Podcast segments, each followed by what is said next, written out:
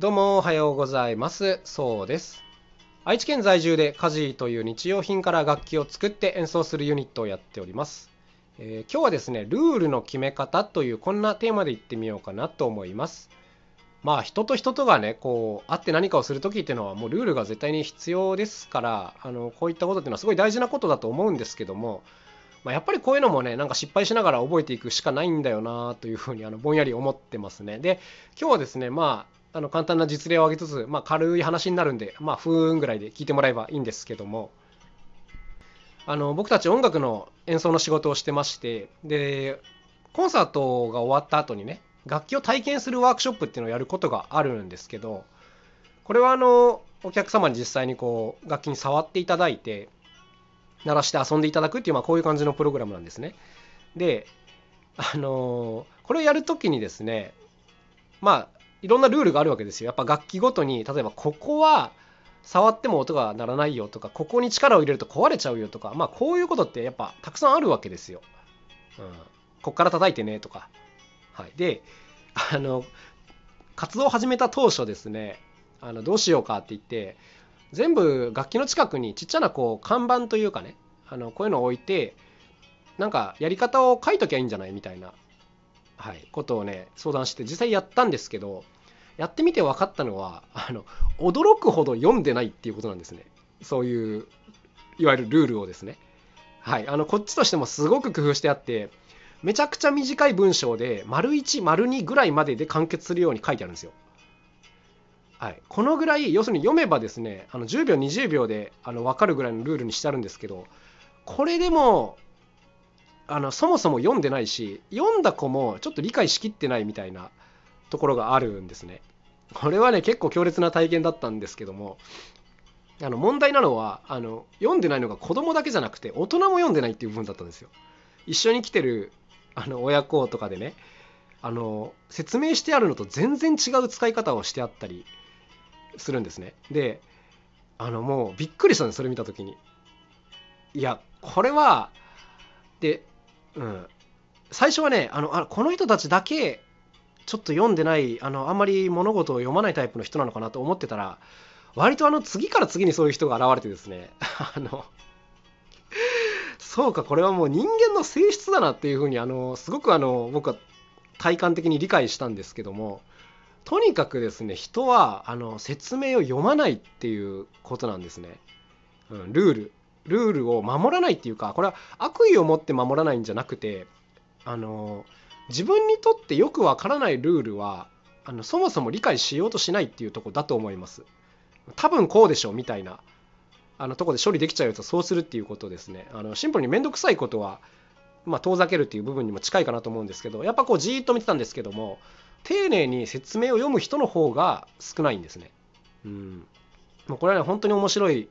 性質だなと思いました。でこの時にこのルールを増やしていくことの愚かさっていうのをすごいこうあの 肌であの実感できたんですけども、まあ、要するにですねこう文章とか言葉でいくらルールを教えたところでやっぱりですね相手がこう受け入れる体制が整ってないとかねあのなんか納得ができないっていうルールはもう無意味だなというふうに思いましたその時に。うん、でじゃあどうするかっていうとじゃあもうデザインとかシステムで何とかするっていうこういうところですねあの楽器自体がですね要するにいろんな解釈ができてしまうからまそういう問題が起きるわけですよ、うん、多分ここを持つんだろうみたいな持てる部分がたくさんあるから違うところを持っちゃう、うん。まあ、こういうことなんですね。だから要するにじゃあ持ってほしい部分が1箇所だけだったらそれ以外の部分はもう物理的に持てないようにすればいいっていうことなんですよ。でこういうことをしてあげるともうあの説明がいらなくなるんですね。説明の文章とかあの順番とかっていうのがいらなくなるもう触った時に自動的にあこっちを持つんだなっていうのが理解できてそこであここを触る叩くんだとかねこういうのが理解できるようにしてあげるとあの何ていうんですかねルールを作る必要がなくなるのでやっぱこう解決としてはこっちの方がいいと思いますね。うん、例えば人間不思議なものでねこうバチみたいなものを手に持つとするじゃないですか。でその時にあの膨らんでる方があればそっちをこう先端にしてその反対側を持って叩こうとするっていうこういう性質がありますね。うん、これはあの今までの経験上ねなんかマレットって呼ばれる頭に毛玉の巻かれたバチとかを見たことがあるから多分そうするっていうことだと思うんですけどこういちいちねバチはこっちを持ちましょうとか書く必要はないんですね。片方をこう膨らませてあげれば大体の人はもう反対側を持つようになります、うん、であとはこう叩いてほしいものがある時ですね。こういう時も的を作っといてあげればいいんですね。要するにあのここだよみたいなこう何ていうんですかあの丸二重丸の中に十字を打つとか、まあ、例えばねあのこれじゃなくても何でもいいんです。別にシールでもいいしあの矢印とかでも何でもいいんですけど、まあ、とにかくこういうあのちょっとした工夫があるだけで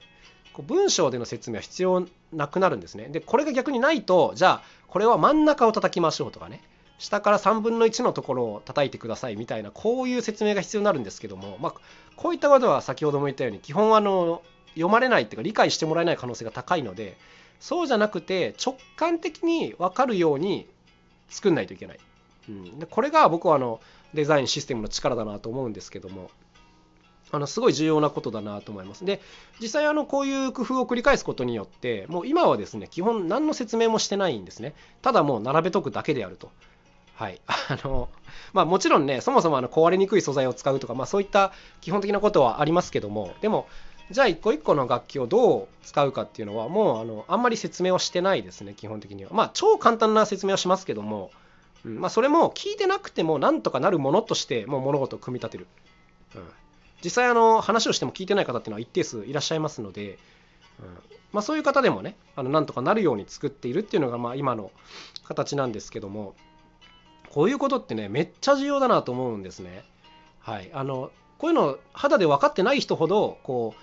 うルールをどんどん増やしちゃう、うん、でそれが守られないことに対して腹を立てる。なんで言ったのに守ってくれないんだみたいな うん、ことが起きちゃうんですけどもあの、まあ、僕は幸運なことにねそういうのを目の前で見れたので、うん、あのあこういう性質なんだなっていうのがまあ理解できたんですけどもそれがちょっと理解できないと厳しいですね。はいまあ、こういうのってなんかあらゆる部分でなんか応用できるよなと思ってて例えばですねちょっとリアルな例で言うとあの床に物を置いちゃう人っていますよね。まあこれあの僕もねそういうとこはゼロじゃないから人のことあんま言えないんですけども例えば家とかで片付けをしたい時に床に物が置かれて置かれてるとまずそれをどけるところからスタートなんですけどいやなぜ床に置くみたいなものとかあるんですよ。あの実際にあの僕の周りでもですね床に本を置く人とかいていや勘弁してくれよと思っちゃうんですね。あのそれで何かいいことあるのとか思っちゃうわけです。うん、ただただつまずくリスクとかね踏んじゃうリスクとかしかないじゃんって思うんですけど、まあ、その人はそうしちゃうんですね。はい、で、まあ、何回ですねちょっと床に物を噛んでよって言っても、まあ、そうしちゃうので、まあ、困ったなこれと思ってあの